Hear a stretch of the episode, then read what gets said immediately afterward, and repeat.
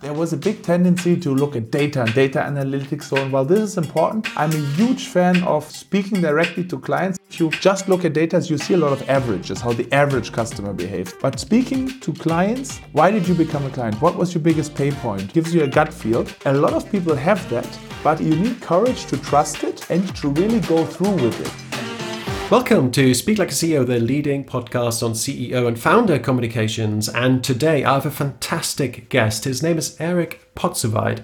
He's the co founder and co CEO of Scalable Capital, one of Europe's leading fintechs, which specializes in digital wealth management, among other things. They have over 10 billion euros in assets under management. They've raised over 260 million euros, so a very successful fintech in Europe, based in London and based in Germany. Erik, hi, welcome to Speak Like a CEO. Hi, Oliver. Yeah, um, thanks for having me. Yeah, I'm excited. Both of us come from northern Germany and uh, love our sports and our water sports. So hopefully we get a chance to chat more about that. But more importantly, fintechs, communications. So when you started out with Scalable Capital in 2014, a lot of fintechs emerged on the scene, right? Most of those are forgotten. You guys are unicorn. So why? What's the difference? What do you make differently or better? Um, better CEOs, I guess. No, for sure, for sure. That's what we're here. no, okay. Now that was uh, uh, um, a bit, bit, bit, bit of my my uh, the, the quick cocky summary. Um, no, I mean one is. Um, it's a bit of the nature of the of the startup world yeah so in the beginning if there's a new trend on the horizon yeah so fintech that was a big thing obviously I mean, the term was really branded, I, I, would say, around that time, probably in 2012, 13, 14, 15, yeah, where it really emerged. Mm-hmm. And so basically, uh, in a nutshell, what does it mean? Through technology, through technology, you want to make financial services better, cheaper, more accessible, um, uh, tear down barriers in, in, in, all of the above. Mm-hmm. And in the beginning, if you have such a big trend emergent, just like in any other industry, you have lots of players starting out. Everyone gets a little bit of money to at least start. And then some emerge, maybe because they have, they find product market fit faster. Maybe it's also, or quite likely, it's also um, that the teams are stronger. Sometimes it's also luck or just better timing. And then, um, yeah, one emerges faster than the other and they get more money. And then you have a bit of a path dependency. And um, yeah, so it's a bit what I'm trying to say is it's a bit of the nature really with not just with fintech, with every industry. Yeah? If you looked at how many car manufacturers we had in Germany in, at 100 years ago, uh, many, many, many more than today. And then for a long time, no one new emerged. And yes. now you have a couple new ones with the with the uh, with the rise of of electric mobility, but that's a different thing. But yeah, so long story short, I think it's just just natural. Yeah. Yeah, yeah. I want to get to the bottom of what, what differences in communications, at least what makes you special and makes you successful in communications. But maybe first, for some context, um, what does Scalable Capital offer? So we basically have two um, services, yeah, two two broad uh, ones. One is um, called online wealth management, or sometimes another term that's that's used is robo advice. So what what is it? It's basically we put together with the software, we put together ETF portfolios for our clients and we manage them for them. Yeah. So should I also quickly explain what an ETF is or are most listeners familiar with that? I think, I think listeners will be familiar with ETFs. Okay. Yeah. so yeah. yeah. Um, so yeah, if you basically a robo advisor is, um, you don't want to select ETFs yourself. You want someone else to do it for you. Then, then, then, then we do this and we manage them, rebalance them, and all of that. And then the other business that we offer that was founded basically with within our company three years ago is a brokerage service. Yeah, brokerage most people are also familiar with. You can do all kinds of things. Yeah, you can buy ETFs yourself, stocks. Uh, bonds, uh, uh, funds, everything. Yeah, most people buy ETFs on our platform. Um, 70% of the money goes in ETFs.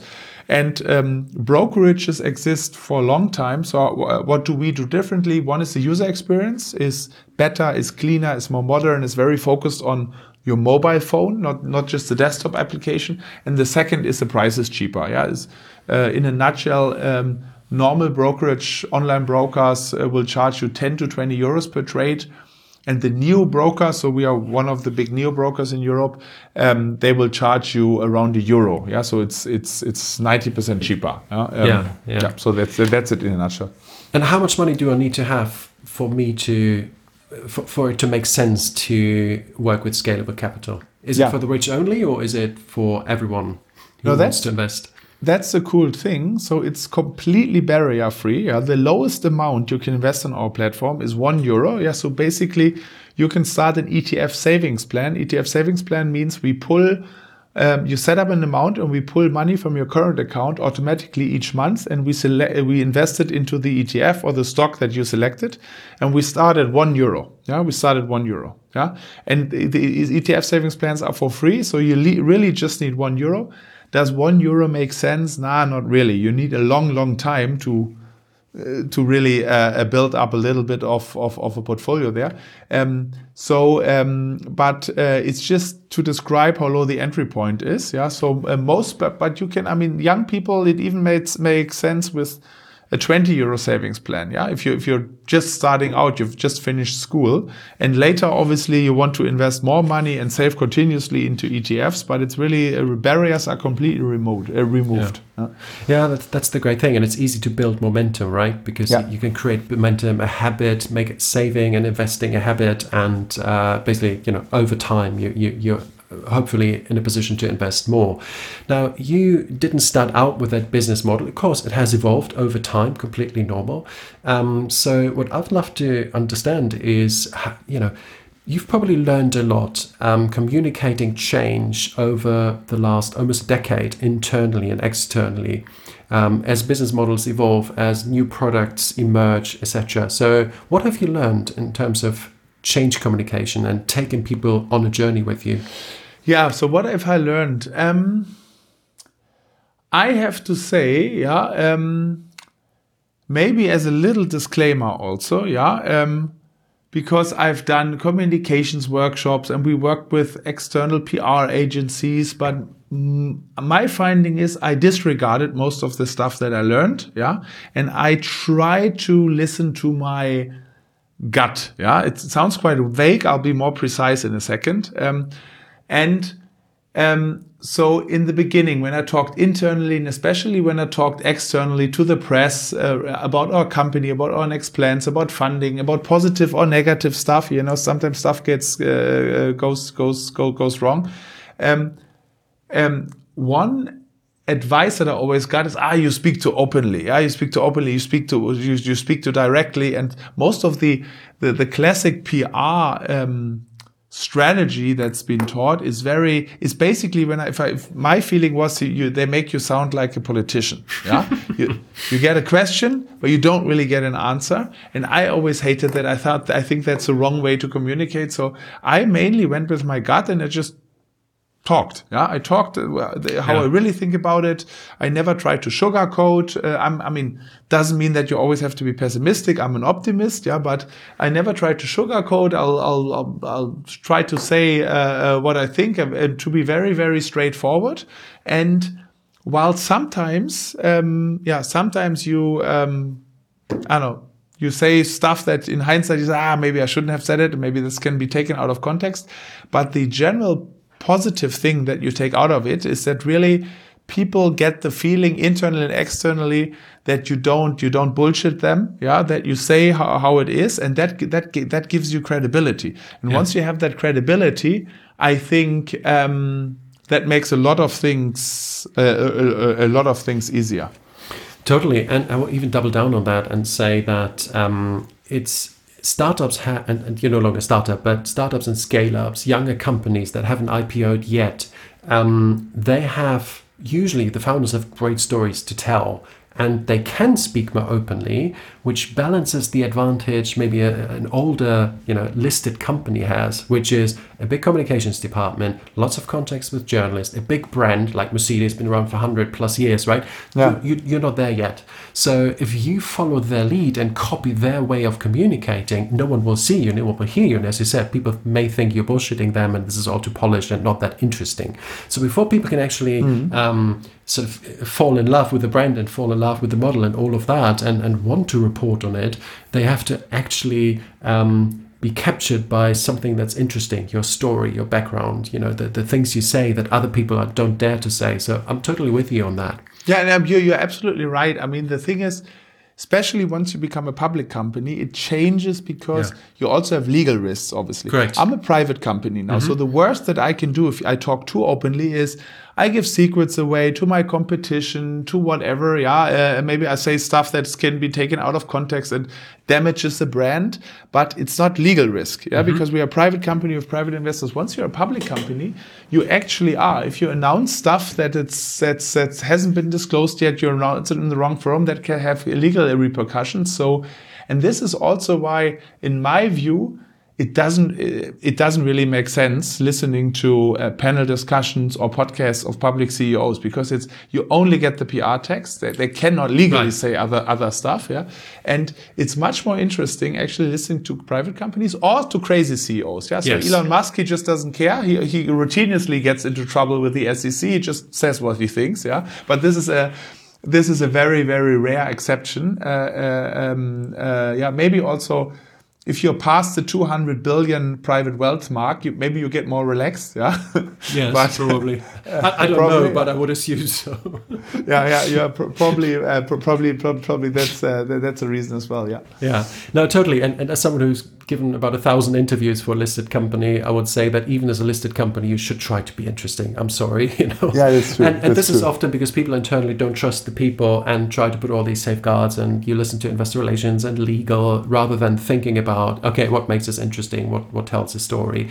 And I think both CEOs and communicators are perfectly capable of assessing whether something could move the stock price or not. Right. So, Yeah. side note, that's a that's a bugbear I've carried around for many years. But anyway, back to you. More So, um, you already said uh, leading through change. That's something that is obviously very high on the agenda, and that you followed your gut. And you want to be a bit more specific, like followed your gut and the learning. So, is it because you, as the founder and co-CEO, you know what this company is and you know what it should become, and that's that's what you what you say. That's the gut. That's the gut feeling, or is it something yeah, else? Um, I mean that's that's part, and also I mean gut gut. What is gut feeling? How do you develop it? Is a it's a combination of. I mean, the most important component is uh, so I think about this company and the product and our customers all. Re- really all the time yeah? Like ev- almost every wake uh, every wake moment yeah? When i'm running i'm thinking about the company and what to do next and how to respond to competition and what to do better in this and that scenario. So all the time then obviously you look at a lot of data but you also even more importantly because the last years there was a big tendency to look at data and data analytics and so on. While this is important, I'm a huge fan of um, speaking directly to clients and these little anecdotes. Yeah, because data sometimes, yeah, if you just look at data, you see a lot of averages, how the average customer behaves, and so. But speaking to clients and get the anecdotes. Say, why did you become a client? What was your biggest pay point? If you recommend us to another customer, what would be the number one or two that that you find most astonishing? Yeah, and learning from these anecdotes and really all of that above ultimately gives you uh, uh, this experience, so to speak, gives you a, gives you a gut feel, and a lot of people have that. But it's really you need courage to trust it, and you need also courage to to yeah how do I describe it to really go through with it. Yeah, let's say I have a good product idea, and then typically in big companies, yeah, we are now 500 people, so we have a certain size, but we are not we don't have 10,000 or 50,000. Yeah, but in big companies, the following happens. Someone has a good product idea and then he presents it to the engineering department or the product department. They water it down. Ah it can't be done in exactly this fashion. We have to, we can do it this and that way then it, it gets presented to legal. Then it gets presented to marketing. And always something is always being chipped away. And then ultimately you launch a product which is not really what you wanted. And you really have to have that tenacity um, not just communication wise, but also with the decision to say, no, no, I want it this way. And we have to do it this way. There's no other way. I want to launch this phone, but it can't have an antenna. Uh, All, all, all uh, cell phones have antennas. No, I don't want an antenna. I don't want an antenna. Get it, make it in a way that it doesn't have an antenna. Yeah, just to, to make one, one random example here. Yes. And um, yeah, so that's uh, uh, yeah. to have that clear vision and push everyone internally to to get to that vision. Yeah, that's the thing. No one cares more about the company than the founders usually. And for people like me who work with founders and CEOs, is, is to listen and not to prescribe or to, to tell, Yeah. but to listen and only then to say, okay, I think I know how we can achieve this and, and how, you know, what the journey is and what the steps are and just basically help build that bridge. Um, I mean, th- there have been critical times as well. I mean, the last 10 years haven't been easy for a lot of companies, ups and downs, COVID, etc. So, how, what was the biggest challenge you faced from a communications perspective? Um, the biggest challenge we faced, um, I mean, so one is we had particular instances where obviously, I mean, it's easy always to, the good stuff is, is quite easy. Yeah? You raise the big funding round, A, and the last round. So there, yeah, that, that's a big hooray and the big high five moment. So that, that, Yeah, that that's, yeah, yeah. That, that's not the tou- tough part. The, it's rather these, um, the difficult situation. Yeah, we had a couple of those. I mean, so 2020, for example, we had a bad performance, and on top of that, at the end of the year, we had a data incident, for example. And then you're really not hiding and not uh, uh, really going out. We actively contact, uh, contacted all the journalists that we knew and said, "Hey, this is what happened, uh, and here's the explanation. And if you if you need more information or want to." Uh, I want to write an article about it, yeah, we are ready. Our CEOs are ready to talk to you. We internally went out and said, okay, this is what it means. This is what what we'll do about it. So, um, yeah, so um, I mean, so one is the straightforwardness that I described, and the other thing is, um, a lot of times, yeah, I feel that. Maybe I'll give you a little bit of background. So I started my career at an investment bank, Goldman Sachs, yeah, and there you have lots of smart people and they come from all over the world from very good universities, but they also tend to speak in a language, quite sophisticated language, because everyone thinks, ah, I want to look good in front of my colleagues. So people don't use don't use easy language, yeah. If you um, and my view is um, you have to break through this and really talk in very easy terms. That is, we, I try always to avoid acronyms wherever I can. Yeah. They make you s- sound smart, but a lot of people won't understand you internally and externally. Yeah. So it actually takes, it takes some courage, funnily enough, to speak in very, very, very easy terms. If you want, if you want an example of this, I have two examples. Yeah. Yes. Jamie Dimon, uh, CEO of JP Morgan, one of the most successful uh, CEOs in the banking world, yeah, uh, led the company through numerous crises. Listen to him. He doesn't talk in acronyms. He doesn't use fancy language. He explains stuff super easy, sometimes even naively easy. And another example, I just recently listened to a really, really cool audiobook. Um, a, a very successful uh, entrepreneur, an investor, uh, um, also in real estate in America called uh, Sam Zell. The book is called "Am I Being Too Subtle?" Yeah, a nice title. Yeah, uh, he means it ironically because he's never subtle. Yeah, uh, and he speaks in such an easy language and explains business contacts. Uh, he says if you can't explain things in very easy terms, you haven't really understood them. Yeah, and and uh, but it, it takes some courage to speak. In, in easy language, It because a lot of people think they have to make it more complicated to sound smart, Yeah. and everyone wants to sound smart. Everyone wants to sound smart and uh, totally true. And if the objective is to impress your colleagues, then maybe that's the way. But usually, Yeah. for someone building a business, that doesn't matter. It's about building the business and moving it forward. and you see you see that in so many regards sorry that i'm always jumping Not in at here all. but, but I'm, I'm, I'm really getting uh, psyched up about this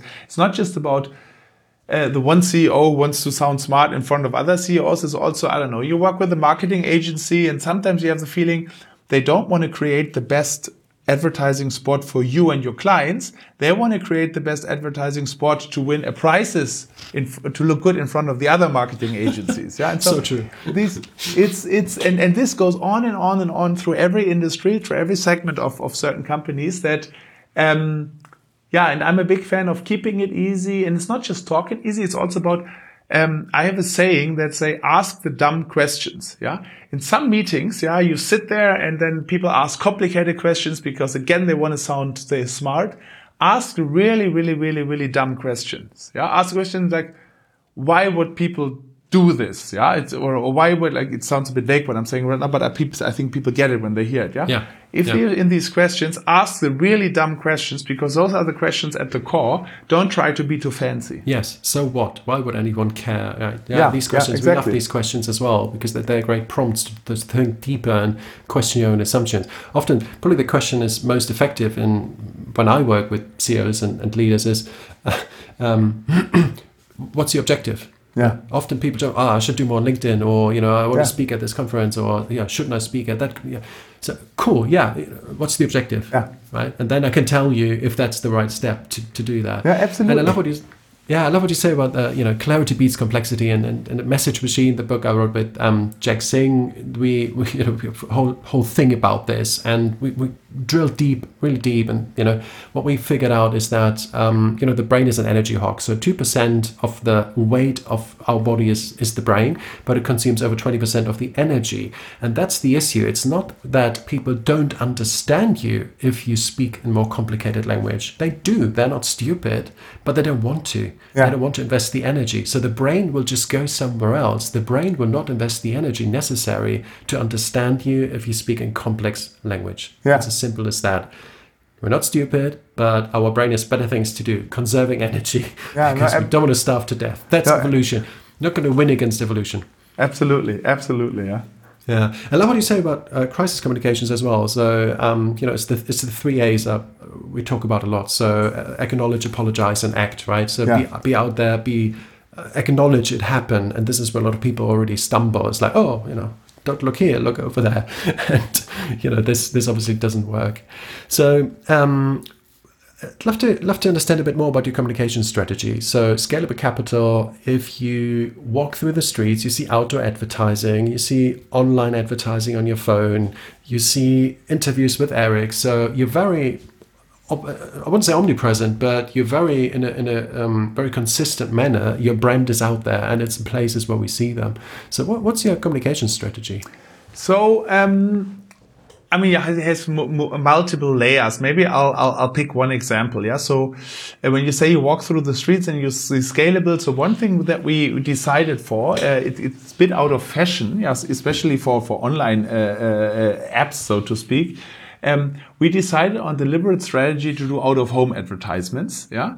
And not really advertising the product directly. Yeah. Like, hey, you can use our app to get whatever food or ETFs in 10 minutes delivered to your house or so. Yeah, that's very direct. And but rather we went in and we we we have a strategy right now. We have very funny, witty, sometimes edgy slogans that we advertise. So one campaign we also got a little bit of a calculated shitstorm, I would have to say, uh, where we said um, um, um, what to do with grandmother's ashes. Yeah, and as you know, ash in Germany is another synonym for money. Yeah, so uh, so it's a bit edgy. Yeah, it's a bit thought provoking. Creates a stop moment. And why why do we do this? Yeah, so the strategy behind this is twofold. Yeah, one is um, you want to create a conversations around it. Yeah, and this is exactly what happens. And these conversations, funnily enough, even if you do out of home advertisements and big posters in the city, these conversations they happen online because what what happens? Everyone has a camera. huh?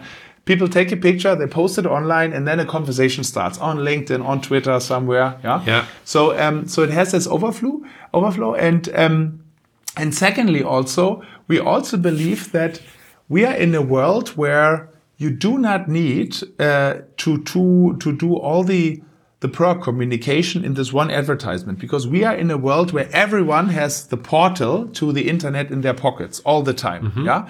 So what you actually need to create is you need to get people to stop and to basically, in a nutshell, type your brand name into the browser, and because then ultimately they will land on our landing pages, and we have not all the time in the world, but we have much more time to explain them what we do. Maybe there's a short video, maybe there's a, some explainer test. It doesn't need to be in the advertisement. So the main point of the advertisements and these communications, this out of home communication is to trigger you, to trigger you to go to our, our website. Yeah. So, um, yeah, I don't know whether I explained it. Probably our our marketing uh, CMO uh, can explain it in a in a in a in a in a, in a better way, and also to know who you're addressing. Yeah, so our target audience we call them smart, busy professionals. These are people who are not rich, yeah, or not rich yet, but they have a good education. and um, they are yeah they are usually in their mid 30s yeah so they're in, in, in a very good working age so to speak and they want to invest their money. They know that it's important. You don't even have to explain to them, hey, you, you need to do something for your private investments and ETFs are a smart thing. Their main hurdle is they're busy, lots of things going on in their lives, and they know finance is important, but ah, oh, uh, it's also a bit of a hurdle. And these pain points we want to address, yeah, and then basically get them to our websites, get them to download the app, and then we have a bit more time to to really talk them through the products. Uh, this yeah. is what our communication strategy is targeted at. Yeah, that makes perfect sense. The online, offline, uh, you know, the, the, the, touch points that feed each other and, and reinforce each other. Also, um, offline um, offline is sometimes a little a little little little less polluted, yeah, because the online yeah. world is so much. Yeah, you can hardly access any website without getting bombarded. But have a nice clean you drive with, the, with your car or you're with a bicycle and usually when you're on your bike you're not allowed to also use your phone. And you have a bit more time and awareness to look at the stuff around you so so it's it's it's less polluted sometimes. Right yeah you wait at the traffic lights or whatever. Yeah exactly. So totally true. And it's um, it, it I would assume it helps with building trust because for business like yours trust is everything right? Yeah yeah, I mean, we would, I would even say that we are in the highest trust category, probably of, of a lot of services. Yeah, I mean, buying an, uh, uh, booking a holiday or buying shoes online, you, you, you try it out. If they don't arrive, you never buy again. But giving someone your money to invest, that's, that's really high trust for me. I mean, a lot of people yeah don't trust their partners with their money, but they have to trust us. So it's a high hurdle to overcome. Yeah. yeah. How, how, specifically do you do that? Can you share any any insights you've gained? What works and what doesn't work to create trust? Yeah. So um, it's again, as always in life, a, a couple of answers. So one is. Um, I don't want to bore you with too many details, but one is from the beginning onwards, we always went the path where we said, let's do it the uh, quotation marks the, the, right way yeah? So one is for example we were fully regulated yeah by the financial authorities from day one yeah? There there are ways how to offer our service without being fully regulated or to go to a country basically in the European Union where it's easier to get a BaFin license and then passport this into Germany yeah? So we could have gone to Cyprus and work from there uh, and you'll laugh but a lot of services do that yeah? And we always said no we want we want to basically make it in a very um, for us sometimes more difficult, but in a very sincere and right and trustworthy way. And um, yeah, the other is really that in finance, a lot of things um, are not really obvious at first the clients only find out later, maybe sometimes even couple of years later. So you can, yeah, there's a big uh, information asymmetry. You can hide, so to speak, a lot of things under the rug, but ultimately they, they will come out. And we always had the philosophy that we say, you know what? Even though you could tweak it a little bit, make a little bit more money here and there without people really finding out, we want to live in a way where if someone, a product tester, a, a, consumer protection organization, whoever, really looks at our product, really digs through all the contracts, that we come out clean on the other side. Um, and this is a conscious decision that we made, that being aware that most people probably wouldn't see it, but but basically, we want to do it in the way that if someone looked behind or beneath the couch, yeah, so to speak, they wouldn't find anything, yeah, because that also, I mean, that creates trust with clients, but it also develops a different culture internally, yeah. If you start to trick a little bit here and there and cut some corners, mm-hmm people, especially young people who start at your company, they see that and then they be, start to be, you attract different people yeah, and they also start to behave in a certain way. And that basically creates bad apples and that creates a bad culture internally. And this is how trust gets uh, deteriorated. Mm. So trust starts internally, right? It's, it's ingrained in the, in the culture. Exactly. It starts with a decision where, hey, there's this decision to be made and going Going left would mean to make a little bit more money, and going right would mean to make a little bit less money, but treat the clients better. Always, always go the, always go the right one because in the long run, that, that that pays off that that, that pays off uh, uh, more nicely with with clients and, and the trust component. Yeah, I, I agree. Uh, once you open, yeah, you can open the kimono and we squeak, squeaky clean. exactly, exactly. Perfect. So, what's next? What's on the horizon for Scalable Capital? I think you said in an interview um, last year that you could see yourself managing 100 billion in assets, and maybe yeah. there's an IPO on the horizon. Who knows? So it's uh, yeah, I mean it's it's it's what you just said. Yeah, we want to continue to grow. So then uh, the next big next next Nepstone would be uh, uh, uh, yeah more of the same. Yeah, and a hundred billion sounds like a lot of money, and it would be, but we are in an industry where it's it's it would still be just a very small market share. Uh, the most near term thing is an IPO. I would also the ideally I would like to do that, but it's not something for the near term. That's rather something for I don't know four, five, or six years or so. Um, the near term is to be successful. We talked a lot about the brand and our perception. And I think we have a very strong brand now in Germany among the these new investment platforms. We, I think we, we, we, are, we, we are starting or we have already to a certain degree built a household name. Um, but we also want to be successful in Europe. Yeah, to be, we want to be, want to build a cross European successful brand. Um, and we only launched into Europe last year. And in most other markets, people don't know us yet. Yeah. I mean, they, some people know us. If you really follow the tech and the fintech industry, then yes, but most people don't know us. So we have to build the trust in you. Cultures are a little bit different. Yeah. Even though we have one currency across Europe, it's still investor mentality is still a little bit different. So you have to adjust that. You have to learn that the distribution channels are sometimes a little bit different. So that's, um, the fragmentation of Europe, yeah, it's it's it's it makes it a bit tougher. But I think if you crack that, you can build a really really really cool company. But that's that's really on our agenda every day. Yeah, and and the US is that on the cards at some point? Uh, no, I don't. I, I mean, I wouldn't rule out anything ca- categorically, but I think uh, not really. I mean, the US is a great market in terms of size. It's the biggest capital market in the world. It's twice as big as the European market but it's the competition is brutal. Margins yeah. are much smaller than in Europe. Um, um, you have big, big, big, big players like like uh, like a Charles Schwab there. Um, so the short answer is um, when we have enough work on our plate in Europe. If we want to go out of Europe, I think we would rather try our luck in Asia, you know, in certain centers in Asia, yeah, mm -hmm. than in the US, yeah. Yeah, I think that I think that's smart. I think it's so hard for in your line yeah. of business to to enter that market, and the risk is you burn a lot of money in the yeah, process. Yeah, yeah. In the um, US, you can't just go and say, "Oh, you know what? I'll no, I'll, no. I'll, oh, let's try this." Oh, yeah, no, yeah. that doesn't work. No, no, you, you, need... you have to be all in if you want to exactly. conquer that market.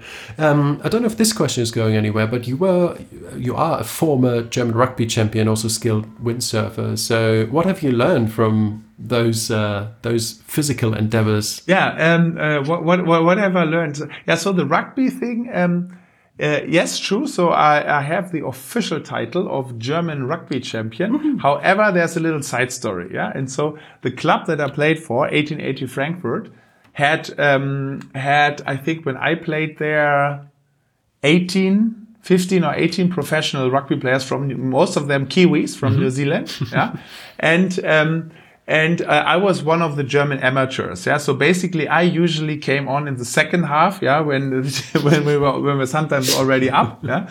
Uh, but um, yeah, but officially that's true. Yeah, I made it. I made it into the team, also in the first team. But um, but I was one of the amateurs uh, in the club, and the the really really strong uh, uh teams uh, people in the team were were the the professionals. Yeah, they uh, um, uh, Germany has. I mean, rugby is really a niche sport in Germany, but Germany has a couple of clubs which are semi-professional, like mm -hmm. Heidelberg and Frankfurt and so. Um, yeah, but it was a great time. So what did I learn there? I mean, rugby, even though from the outside it looks like a quite a tough, sometimes even brutal sport the camaraderie and the fairness is really like like uh, like I've never I also played football and did other mm -hmm. sports uh, like I've never uh, never seen it in any other sports. Mm -hmm. Yeah. So for example, um, you have these huge guys. I was one of the smallest guys in the teams. These huge guys. and Erik is not small, just for everyone. yeah, yeah, yeah. But, but is, like if you've played like some of some of the guys in our team, they they came from Samoa or they were these from the Maori culture. Mm -hmm. Yeah, they completely tattooed, huge guys, huge guys. But when the ref, for example, said something, the referee, they were always like, yes, sir, yes, sir. You weren't even allowed to talk directly to the ref. Only the captain is allowed to talk to the ref. Yeah. After the game, for example, even though you you almost beat yourself up during the game. After the game, it's a tradition that the home team always in, invites the away team, yeah, the, the guest team, for drinks and for food. Yeah. So um, this is uh, this is this is the camaraderie and the fairness that you have, and also no diving. Yeah. If you see someone in your team pretending that he's hurt without really being hurt. Your own teammates would get would, would try to get you up and say, "Hey, this is not soccer." Yeah, Uh, um, and uh, yeah. So these these these um, this camaraderie and this this this fairness, I think this is really this is really unique to to uh, to, to to to the rugby culture, and I can just. Yeah, so in the English-speaking world, where, where rugby is more prominent, also being taught at school, they they teach it a lot of times as a character-building Yeah, sport. yeah. yeah. So and this is what I mainly took took away from it. Yeah, character building. I love it. And it reminds me a lot, a lot of aspects of, about handball, which I played for a long time. Yes. And, and it's all very Yes. physical, but also at the end, you, you shake hands and have a beer together. And it's just that spirit, it, which which is lovely. The funny thing is that you say handball because I, I also think it's very close. to it. The tougher a sport Yeah. is, handball can be very tough. Uh, the tougher a sport is, the more fairness is among the players. Sometimes, True. yeah, there's a, there seems to be an adverse correlation. Yeah? Yes, I observed that as well. That's fascinating. Yeah. Wow. So we have to hopefully continue over beer at some point. But uh, for this for this episode of Speak Like a CEO, we want to wrap it up. And I always ask this um, at the end of each interview, which is, what is your final piece, uh, your best piece of communications advice? My best piece of communications advice. Hmm. Okay, I'll give you an answer. Maybe that's different from what you would have expected because we talked a lot about how to talk, how to communicate, and so. My best communication advice is actually that ultimately, I think what you do is more important than what you say. Yeah.